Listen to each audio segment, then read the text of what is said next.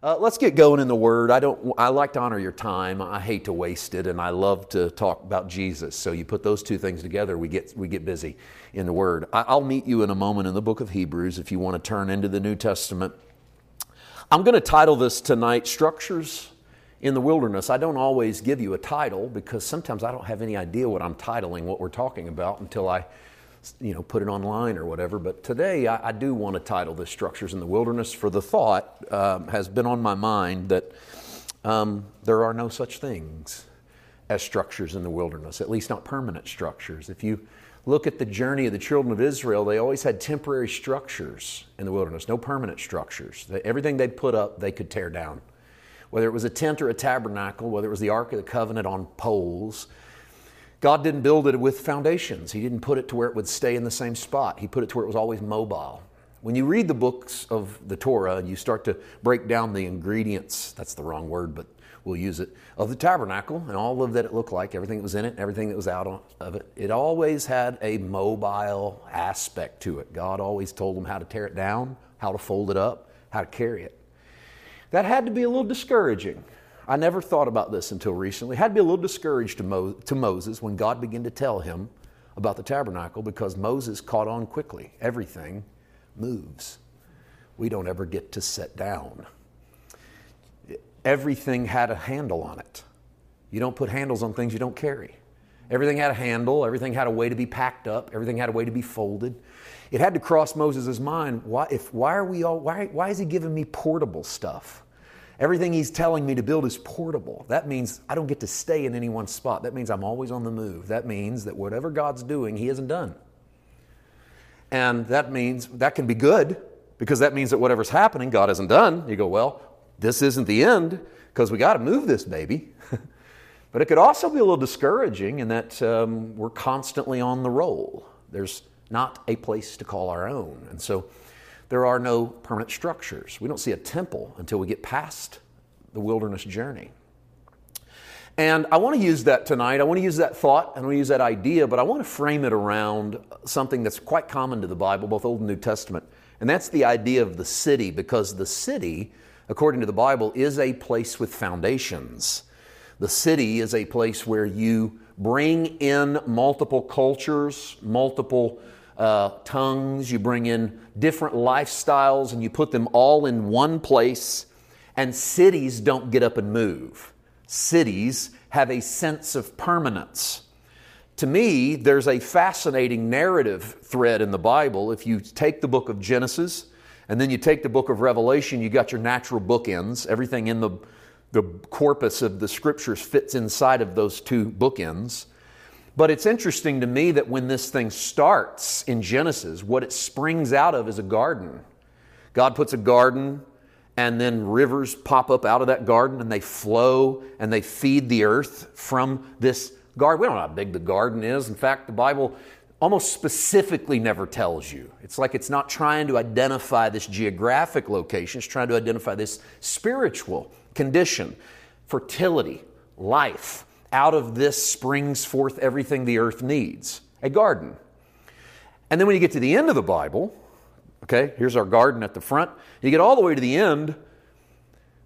God says to John the Revelator, Do you want to see what it looks like at the end? You want to see the Lamb's bride. You want to see how this thing culminates. Husband and wife at the beginning in a garden. God goes, You want to see the husband and wife at the end? I'll show you the Lamb's bride, the new husband and the new wife. And it says, And a city came out of God down from heaven and rested. And it was called the New Jerusalem, and it was the Lamb's bride. And so Revelation takes what Genesis did, a husband and a wife in a garden, and jumps 66 books and God knows how much time, and puts a husband and a wife in a city who has the qualities of a garden Because in the city, a river goes out and trees line both sides of the river. And everyone that comes into the city gets to eat the leaves and have healing in their spirit. And so the Bible's doing this on purpose. It's opening you in a garden and it's ending you in a city because the garden has just two people in it who multiply and fill the earth, and the city has the whole earth in it because God's end game is not just two people, God's end game is everybody that ever lives. That's why the city ends with its gates open wide and everybody's welcome. Come on in, come on in, come on in. It's not just a two man garden, it's an every man city. Now, there's a long and winding road that gets from Genesis to Revelation. In fact, that road doesn't happen quickly and it doesn't happen smoothly. In fact, as you leave the garden story in the book of Genesis, the city gets introduced in a very negative connotation. The Bible tells us that Cain built the first city. Cain was the first city builder. What else was Cain the first of? Was the first murderer. The Bible's trying to give you a very, very um, subtle, maybe not so subtle, hint as to why the city often feels full of vice and murder. Its father is Cain, and so the city goes down a rough road in the Bible. From Cain building a city, we get the Tower of Babel, the first city that tries to reach its way to heaven, and God scatters the tongue. And from the Tower of Babel, we get Sodom and Gomorrah, a place that doesn't know how to treat the stranger and the foreigner, where perversion runs amuck and there's judgment that falls on these cities. And by the time the Old Testament blossoms into the major prophets, the Isaiahs, the Ezekiels, the Jeremiahs, the city has become Babylon. Babylon means confusion. And the city is the place of the worst whoredoms and sin and violence and filth. And you go, wow, you would not imagine if you're in Isaiah that we're ever going to make this leap to Revelation where there's a city that comes down from God out of heaven. Surely what God wants to do is go back to where it was a garden, not go to where it's a city. But I love the narrative flow of the Bible, God gives up on nothing and He gives up on no one. And so God knows that there's a melting pot of people in the city. And Jesus comes along and starts weeping over the city and calls his disciples a city set on a hill that cannot be hid. And by revelation, there's a new city full of a recreated people that God redeems and calls his bride. And so that, to me, is a journey. The Bible takes you on that journey. It's this winding path of Scripture with all these little tributaries and all these little roads going off to the side, but this winding journey of Scripture. And it's a little bit like the journey that we are on as well. I use the word journey a lot in my walk anymore, and I use the word wrestle a lot in my walk anymore, and there's a reason for that because I feel like my Christian walk is a journey, not just a destination. I am not saved to go home. I'm not saved to avoid an eternal damnation or to receive an eternal reward of a mansion. I am saved because I am alive and on a journey, and I want His life on this journey. I don't merely want His life when my journey is over, I want His life on my journey. I want His life in my journey. I want His life in my home and my relationships and my marriage, and I want it with my next door neighbor, and I don't want it to be a Sunday journey.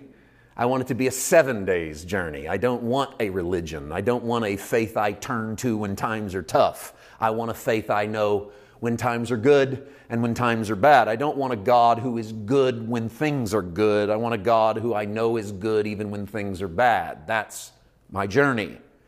And I know that on journeys, I have to wrestle with thoughts, thoughts that propel me to the next on the journey. Because, and we were talking about this a little bit before we started, I am not impressed in my journey anymore with this is the way it is. But I am very intrigued with this is the way it could be.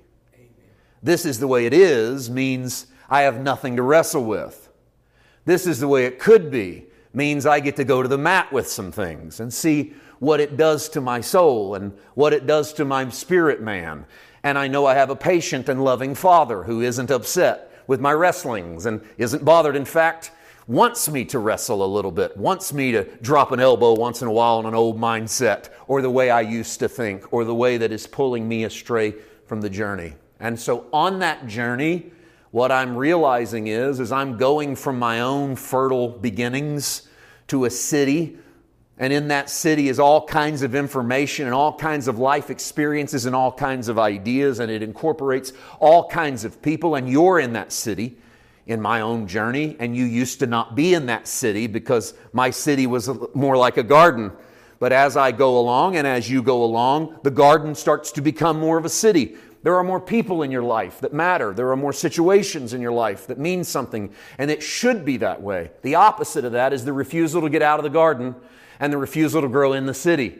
It's to say, I want a faith that only affects me. I don't want to be, I don't want to deal with the world. I don't want to deal with their issues. I don't want to deal with their problems. This has caused some Christians to run from the church because I don't want to be a part of a group. I don't want to be a part of an accountability. I don't want to see other people or deal with their problems or I'm tired of being hurt. I'm tired of hypocrites. I'm tired of it. We got a lot of reasons why we prefer our gardens over our cities. But our cities are a representation, they're an allegory for all of that stuff. But the beautiful thing is, is no matter how bad it is, no matter how rough it is, no matter how full of vice it is and struggles it is, in the end, he redeems it because that's the journey. In the end, Christ opens the gates and says, The city's mine and everything in you is mine, and I am working on all of it. And you and I hold hands together. This is what I think the Holy Spirit says to us. You hold my nail scarred hands, and we'll go to work on this stuff and we'll wrestle this stuff. And that's part of that journey. And there are no structures that hold me in one spot on that journey. Same with you. There's no permanence. So you're not landing on a spot, staking your claim there, and refusing to move. And do you know why? Because you're not done. When you do that, you've declared that you're done. I stake my claim, this is my property. I move no farther. That means your journey is finished. Well, my journey, your journey, is not finished. And therefore, there's no structures in our wilderness. There is no place of permanence that we camp out in. I want to take you to Hebrews 11, Hebrews 12, and Hebrews 13 for three little passages. And we're going to read them in consecutive order. I want to show you in Hebrews 11, 12, and 13. I'll start in Hebrews 11, 8. I want to show you this idea of transience and journey. We're going to start with Abraham. I want to show you the natural journey of Abraham and the lack of a city.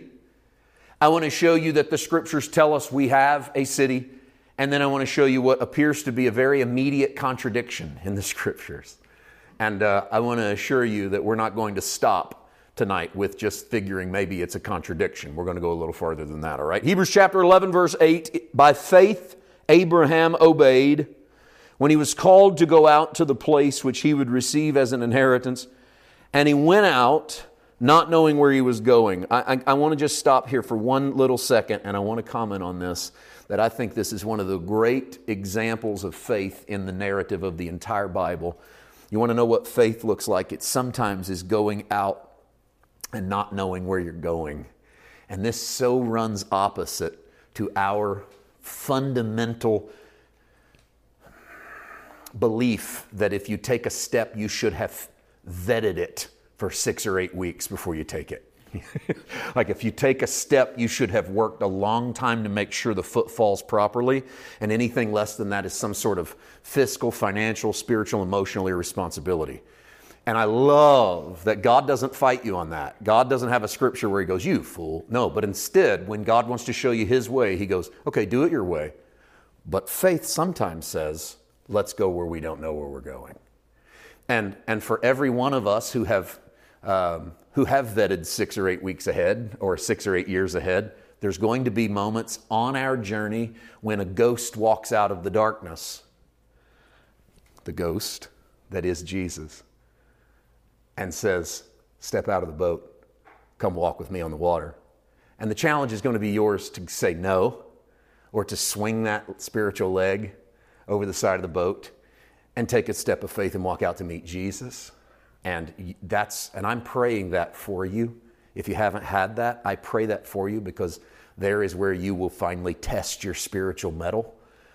Like faith is an easy faith is an faith is an easy switch to click in our minds when all we're having to do is make a verbal confession, get dunked in a baptistry, claim Jesus, and call ourselves Christians. Faith meets challenge when it's Jesus that goes, step out of the boat, swing your leg, come see me. And then we find out whether or not our faith is in action or our faith is in Sunday school verses. And I hope it on all of you. And I'm not wishing anything bad. That's the greatest gift you can get is for the Holy Spirit to say, "Come here." Because that's when you'll know too that this journey doesn't allow you to build castles on the road. That some of this is tent dwelling journeys, that you're not allowed to just build in a residence. And let me show you why I mean that. Verse 9 By faith he dwelt in the land of promise as if he were in a foreign country. Look at that. He knows it's going to be his, but he doesn't live there as if it's his yet because he's dwelling in tents with Isaac and Jacob, the heirs with him of the same promise. For he waited for the city which has foundations, whose builder and maker is God. And so Abraham is waiting on a city that has foundations, whose builder and maker is God. I already told you there's two there's bookends in the Bible that in the beginning we start in a garden and in the end we end up in a city that comes down from God out of heaven. Who made that city? God. What city is Abraham waiting on? That city. The city that has foundations, whose builder and maker is God. Abraham's waiting on it way back in the book of Genesis. He's waiting on the city that will show up in the book of Revelation. And so, how does he live in the meantime? In tents. And why? Because he's waiting on the city which has foundations, whose builder and maker is God. And all of this speaks to us of the fact that we await whatever it is that God's taking us to, bringing us to, building us to, and that on the way to what that is, we do not find permanent residence in any single thought process, in any single idea, in any single frame of mind, in any single spot but we are willing and ready to wrestle out the next move. Where would you have me go next? What would you have me do now, Father? Because I'm wrestling out or walking out this next step. Keep that thought in mind. We're going to come back to that in a moment and go to Hebrews 12 and verse 22. In Hebrews 12, verse 22, you have come to Mount Zion, to the city to the city of the living God, the heavenly Jerusalem, to an innumerable company of angels. Look at the top of that again. You've come to Mount Zion, to a city of the living God. You have come to the city. This is not future tense. This is not way back in Abraham's day. This is our day.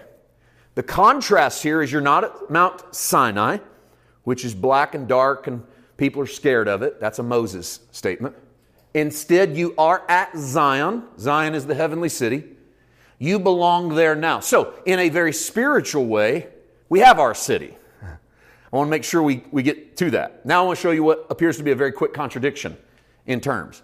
And then we're going to try to weave these three together. All right? Look at Hebrews 13. That's the next chapter. We are literally moving left to right 11, 12, 13. Look at Hebrews chapter 13, verse 14.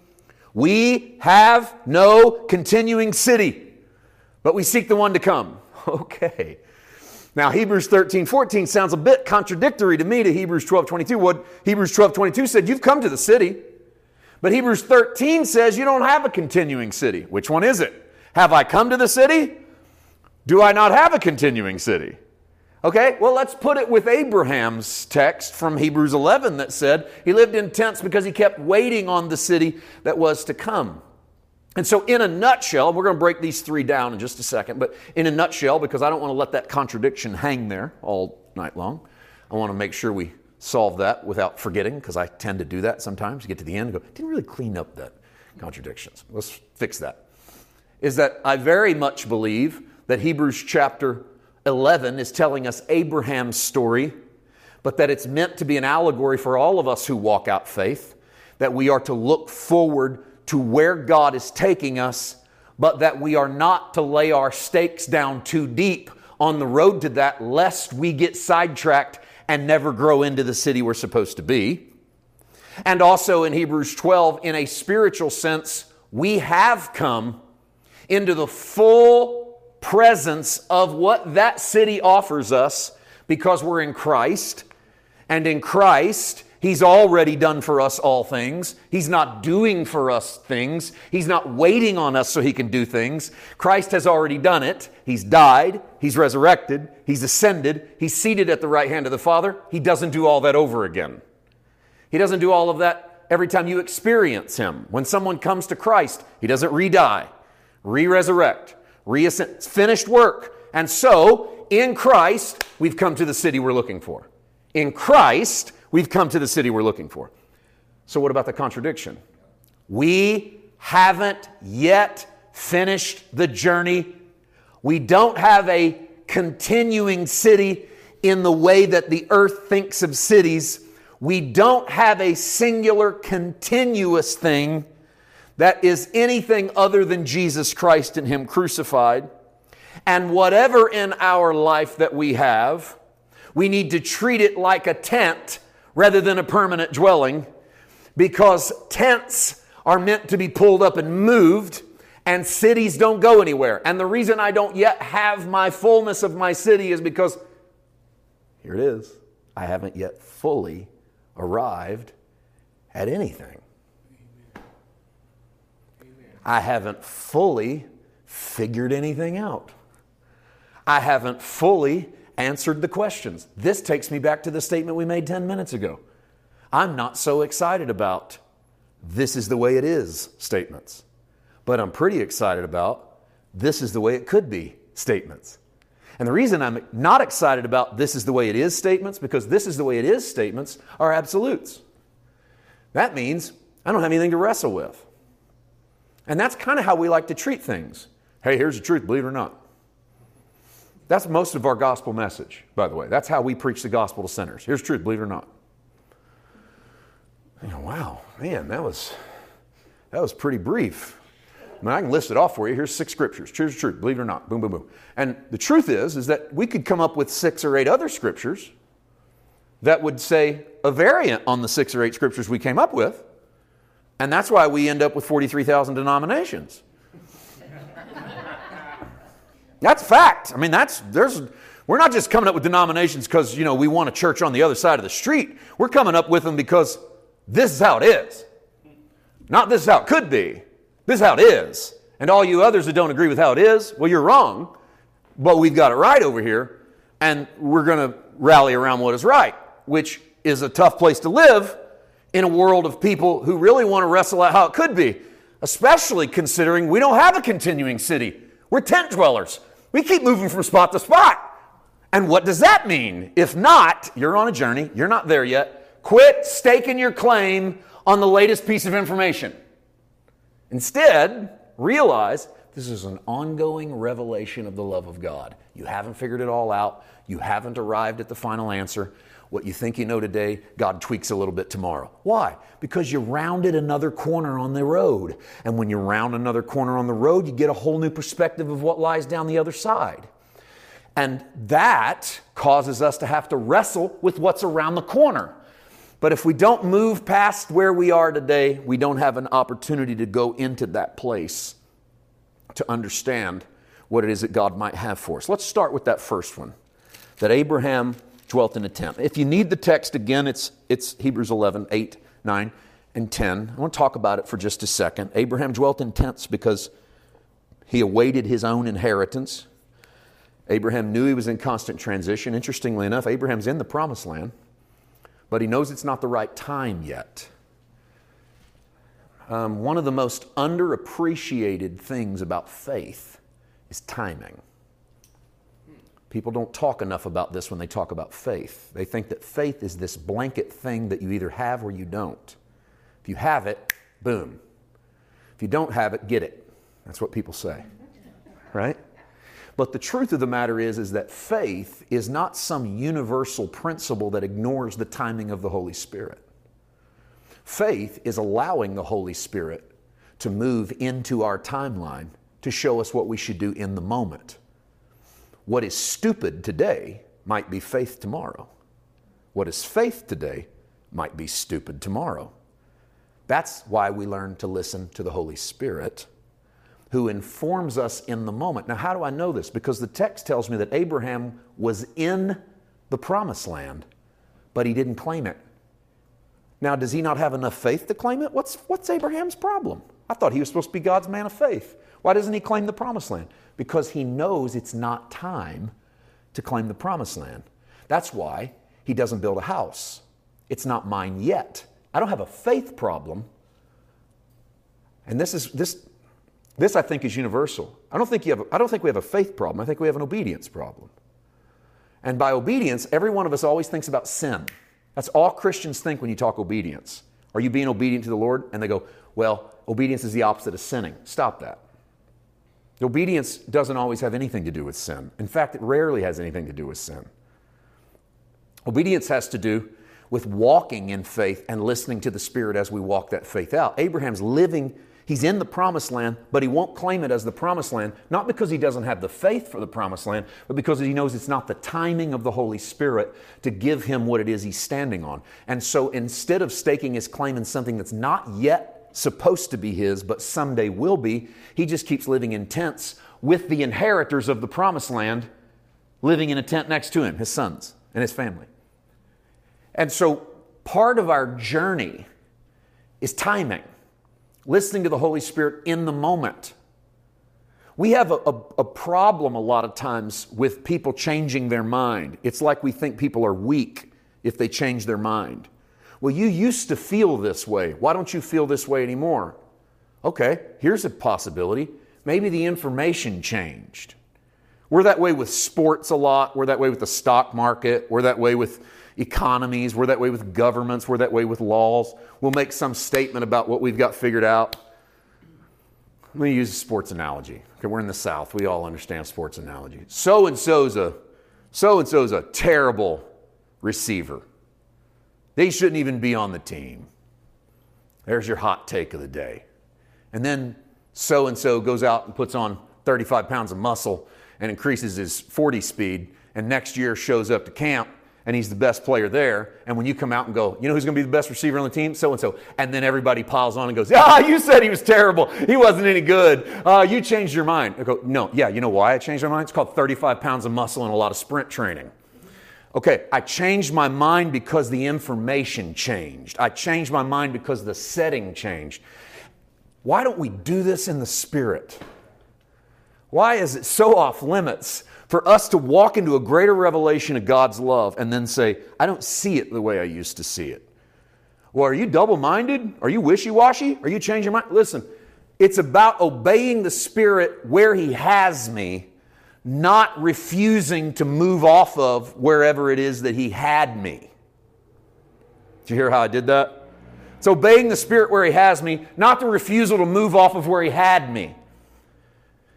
And listen, if we if we think in every moment we've got it all figured out, then there would be no more room for God to ever reveal anything to us. Imagine how God feels about where you are.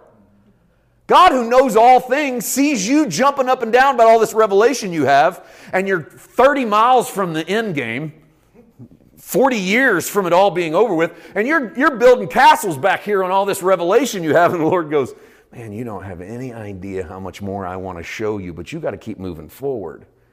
You can't keep living in the singular spot. Tent this thing up and let's move on. And so for Abraham, it's all about timing. Think about this. In the, in the, in the wilderness, Israel had no, no temple, she only had a tabernacle. And there were different moments as Israel journeyed through the wilderness where God did different miracles. And every now and then we get glimpses of how hard it is to move on past certain revelations. For instance, Israel's moving through the wilderness and they're thirsty. And so God tells Moses, Take your rod and strike that rock, and water will come gushing out of the rock and tell Israel to drink up. And he does, and it's a spectacular miracle. And water comes rushing out of the rock, and Israel takes their cups and drinks to the fill. Some months later, they're still journeying, maybe some years later, they're still journeying through the wilderness and they whine again. This time they're thirsty again, they're dehydrating. And they come to Moses and they say, We need water. And God spoke, speaks to Moses and says, Go speak to that rock. and water will come out of it. And Moses is so mad at the people because they're always complaining. Get tired of being around people that complain. He's so mad that they're always complaining. He takes his rod and he smites the rock again, and nothing happens. The Bible says he smites it again in the Hebrew. And then that water comes flying out of the rock, and God calls Moses off to the side and says, That little show of anger that you had back there, that little show of disobedience, is going to cost you your place in the promised land. Now, what was Moses' problem? Moses had built a structure around smiting rocks to get water. He built his own church around it. We are the church that smites rocks to get water. God did it once, God do it all the time because God's the same yesterday, today, and forever. We love to quote scriptures out of context, by the way. I can imagine Moses might have pulled that too because why not? He's human like us. God did it once, he'll do it again, bless God. Oh, he did it again. But it's not what God told him to do. God told him to speak to the rock. Now you might go, well, that's a subtle difference. Who cares? It's a different revelation for a different day. Once you've smitten the shepherd once at Calvary, you don't have to kill him again. All you got to do is speak it. He sent a bad message to Israel that you got to smack it twice. You want to, you want to beat your sin? Beat it once at the cross, beat it twice at the cross. God's trying to, God's preaching a message way over Moses' head, but Moses has refused to step out of the revelation he was in yesterday into the revelation he's in today, and it costs him a piece of his future because doctrinally he built a temple around rock smacking theology. And when you build a temple around rock smacking theology, you don't have the patience for rock speaking theology. Rock speaking theology is too liberal and progressive. I'm conservative, rock smiter. This rock speaking's not serious enough for me. See how easy that is? You go, well, that's a wild step to make. Tell that to Moses, who made it miss the promised land. Something as simple as just merely in the moment not obeying the Spirit who said, We're not, we're not hitting rocks today. We're speaking to him. I don't know what church you think you've started out here in the wilderness. There are no structures out here in the wilderness, Moses. Not only do we not build a temple out here, you don't get to build ideas out here that you won't let go of because we're transient people. We're moving left to right. We are not locked in in a spot. We don't just die on that hill. We listen as the Holy Spirit grows us, progresses us, and you go, man, that's tough to do. That's why I use the word wrestling. Because we do have to wrestle with this sometimes, and it's bigger than us. And we have to go to the mat with it, with the Father, and say, I don't understand this. This isn't what I thought this was a year ago. And He goes, That's okay. We're not where we were a year ago. Right? This isn't what I used to would have said. And he goes, That's great. We're not where you used to be. How do you think I felt when you were there, son? I've always wanted to be up here, but I'm patient. So I've been running with you way back here. I mean, I've had some ideas and I've had a lot of scriptures behind them. And I've got up and said, Thus saith the Lord. And God anointed it because we're holding hands on a journey. Now, God spiritually is out here at Revelation in a brand new city with the gates wide open and bringing everybody in. And I haven't been in that city, but I'm on that journey towards that city. I'm on that journey towards that move. So uh, what happens sometimes is like Moses, we build we build structures around doctrines, we build structures around movements, we build structures around ministries. When this happens, what happens sometimes is when you are ready then to receive revelation to go to the next spot, people that don't want to leave that spot won't go with you. And that's painful. So when you're on this journey and you go, the Lord's speaking to me, it's time to pull my tent up. I got another, he's telling me something else. And you go, they'll say, You've left the truth. You've left the truth. The truth's over here. And you go, Guys, we're on a road, man. We're not building churches around doctrines. We're just building this around Jesus. We're not building this around ideas. We're not building this around structures. This is what's happened in the grace message. I love the accent of grace in the church. I personally don't think you can overpreach grace. Um, to me, overpreaching grace is like overpreaching Jesus, you know? But I do believe that we've made the grace message into the next thing. And I think what we've done with a lot of things is as the Holy Spirit moves among His church, like blows over His church, like Pentecostal wind, I think we gravitate to that wind, and then we build structures around it. And we're a little bit like Peter on the Mount of Transfiguration. We see Jesus and Moses and Elijah, and we go, It's good for us to be here. Let's build three houses. And let's keep you and Moses and Elijah right here. And God goes, Get out of here, Moses and Elijah. Just listen to Jesus. We don't build houses around Jesus. Jesus got work to do. And so we're a little bit like that. So I used to make fun of Peter, like, what a, what a stupid idea Peter has to build these three little houses. But the, the truth is, is it's an allegory for what we do with Revelation, is that we, we try to build little houses around it. But I think one of the things that's happened with the message of grace is the same thing that happened with the Pentecostal renewal in the United States in the early 20th century. I think it's the same thing that happened with uh, the massive gifts of healings that swept the country in the 1940s and 1950s um, as a result of the Pentecostal experience. I think it's a result of the great word of faith doctrine that swept the church in the 70s and the 80s. It transformed the way people thought about the Holy Spirit, it transformed the way people thought about healing, transformed the way people thought about faith. It was all great. But you can go back into some of those quarters and they're still standing there. That's all they teach, preach, talk about, write about. They haven't moved into something else because they built a temple in the wilderness. What's supposed to be a transient journey into the full revelation of God, we're doing it. I've seen people do it with the message of grace.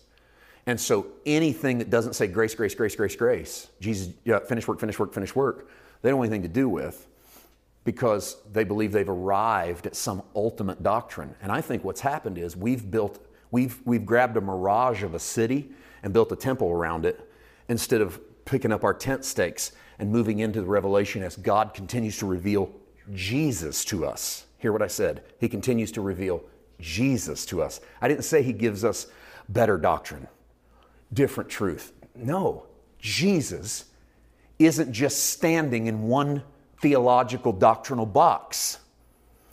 And so, as He is revealing Himself across time to us on our journey, we pull the tent stakes up and go, wherever He is, that's where I want to be.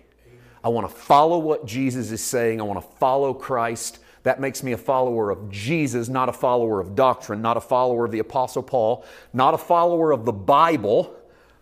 I know that gets risky when you say that because people think, well, if you're not going to follow the Bible, what are you going to follow? Well, I got something for you. It's called Jesus. So I'm following Jesus. I do see him in the Bible, but I don't stop seeing him when I close my Bible. Right? Therefore, I don't just follow what I see there, I follow the Jesus I see there. And that Jesus is alive and real within me and speaking and speaks in the parameters of covenant and looks like his father and all of those all of those powerful illustrations. We grow, we don't stay. Um, I don't want to take you there, but in Hebrews 12, the Bible tells us that Abraham pitched a tent with his son and he built an altar. And then he left it because altars were permanent structures in the middle of the wilderness. Um, but they were permanent structures around what God had shown you there. And you built them and you left them and you moved on to another spot. And so I think altars can be monuments of what we've had, but we don't camp out there. And so Abraham has that happening. Now, t- let me take you real quick back to Hebrews 12. I'm going to walk you, we, we, we dealt with Abraham's journey. Let me deal with this mountain that you're on, and then we're going to deal with this final one in Hebrews 13, and we'll close. Hebrews chapter 12, verse 22. Let me reread it. You have come to Mount Zion. I want to show you what's here. You've come to Mount Zion, to the city of the living God, to the heavenly Jerusalem, to an innumerable company of angels. Verse 23, Hebrews 12, 23. To the general assembly and church of the firstborn registered in heaven, to God, the judge of all, to the spirits of just men made perfect, to Jesus, the mediator of a new covenant, and to the blood of sprinkling that speaks better things than that of Abel. All kinds of good stuff in your city. That's where you are, by the way, right there. Notice what's not there a bunch of doctrine. There's no scripture there, there's no doctrine there. God's not talking to you there about which water baptism method's correct, what praise and worship formula works in the church, how you're supposed to build this thing. Does not give you tips for evangelism, show you how to win the lost at any cost. None of that stuff. What's there? Spiritual realities. God the judge, Jesus his son the mediator, host of heaven, the angel army, church of the firstborn, bought in the blood of Jesus, living in the new covenant. That's our city. You can bank on that one. That's where you can build your house. You can build it on that city. All other ground is sinking sand. Okay? That's what Jesus said when he said, build it on the rock, storm comes, boom, you're fine. Everything else, shifting. Why, why does Jesus compare rock to sand? Nobody builds a house on sand. That'd be stupid, right? Course it would. That's why he used the illustration. Because it'd be dumb to build on something that shifts. I mean, sand moves every time the tide comes in. Your house is gone like the next time the moon comes out. I mean, it doesn't even last very long. It's like, here comes the tide, boom, there goes your house. Jesus goes, Yes, that would be dumb, wouldn't it? He goes, Why would you build a house that's just built right on the sand? The whole thing crumbles out from under you. Why would you ever build on anything that shifts? Why would you ever build on anything that moves? You build it on something immovable. That's our only way. So, our city is not doctrines. Our city is Jesus. Let me show you how Paul said this in 1 Corinthians 3, verse 9. I, I, I, this is complimentary, but I, really want to take you there. I hope I hope you can I hope we can make this connection smoothly. I think we can. 1 Corinthians chapter 3 verse 9. We are God's fellow workers. You are God's field. Then Paul shifts the illustration right in the middle of it. You're God's field. Scratch that. You are God's building. I like that. He doesn't say scratch that. He doesn't have to. That's what we do when we're up speak, when we're speaking extemporaneously. And Paul doesn't write, by the way. Paul doesn't write his own letters, he talks his letters. And when you're talking your letter, you say something like, you know what, we're God's field. No, you know what, we're God's building. And his writer just goes, You are God's field, you are God's building. Those are not the same thing. You're not field and building. So Paul builds the illustration better. He's going, You're God's field. No, forget it. You're God's building.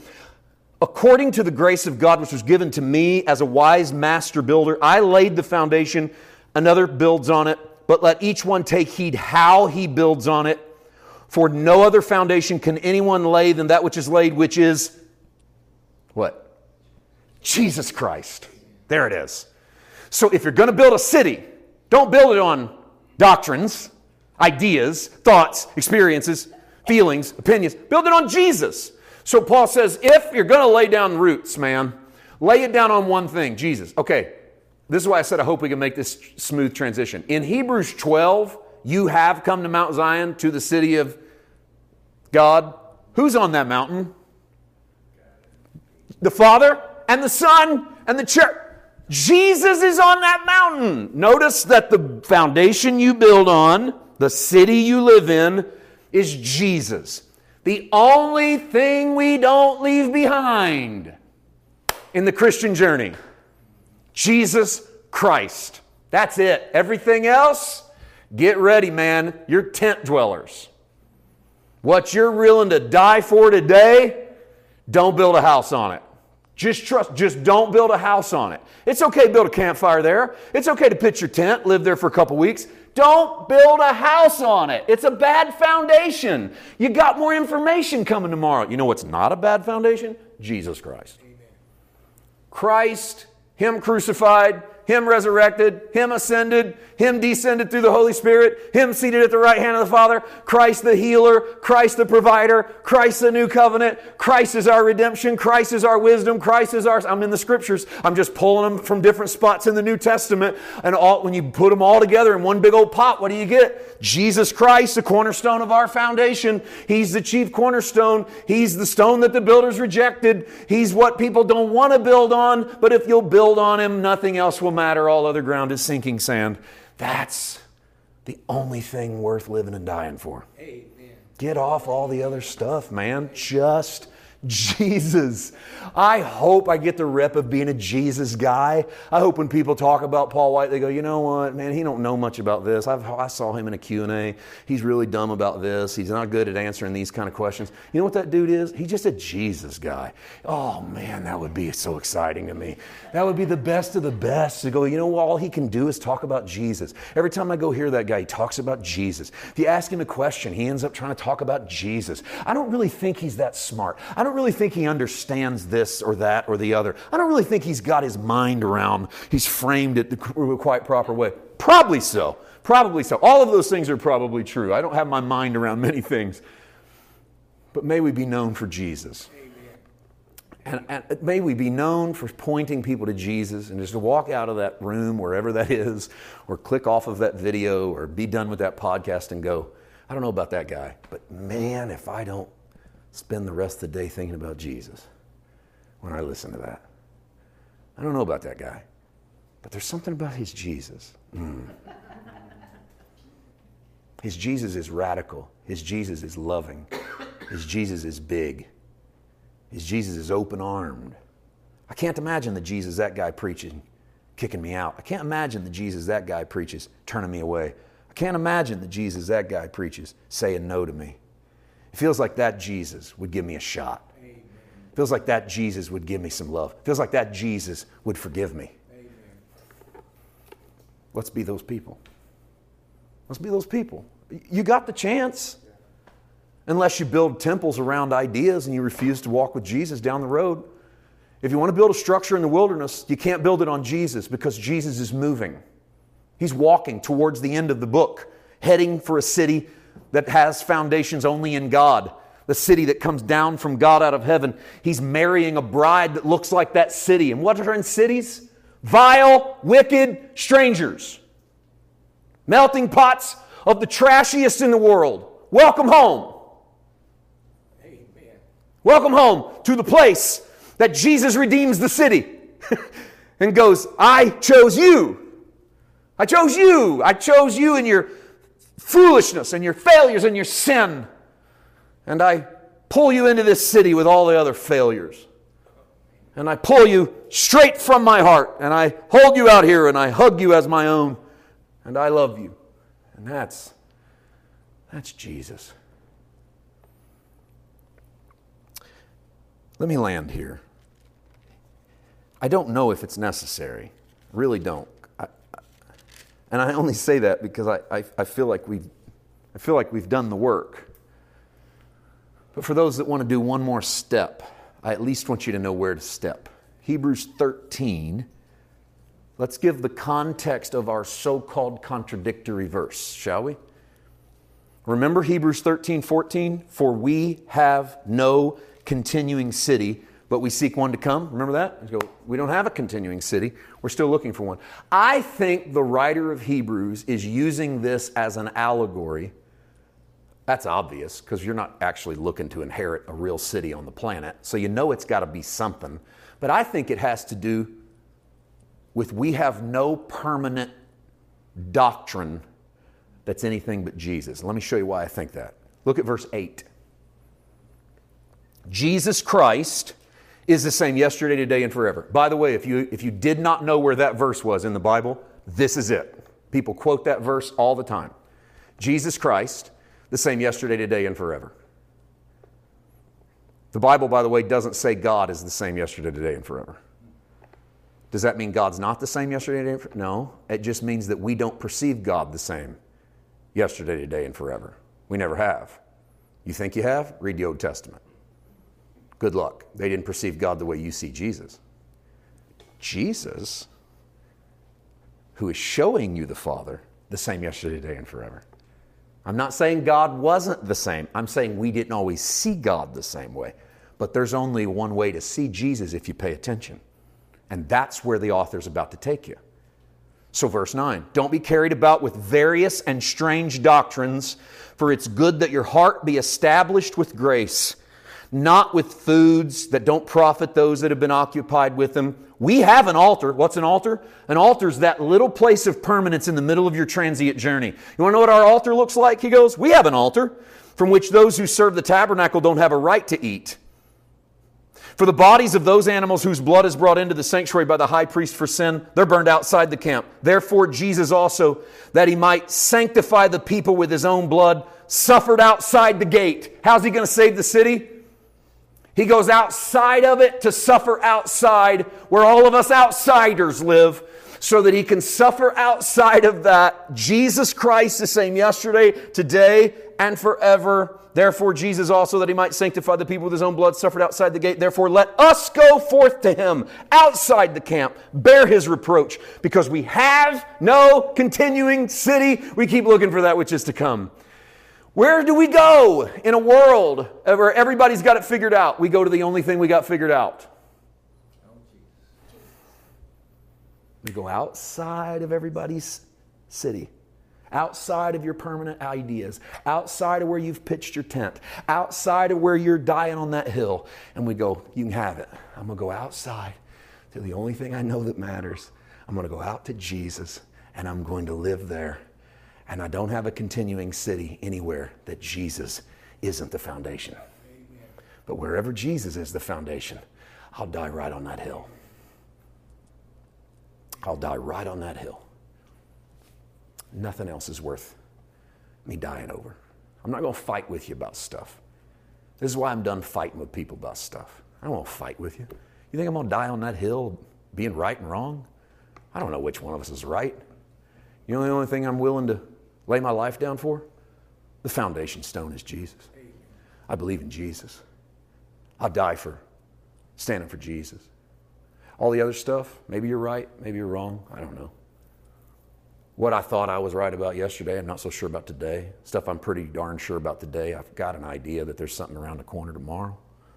I've decided that as far as doctrines and ideas and theories and philosophies and thought processes are concerned, I'm better off living in tents.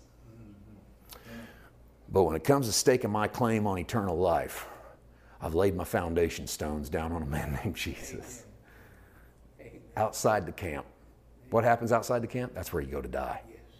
I'm going to meet him outside the camp. I'm going to lay everything else down go, You and me, Jesus.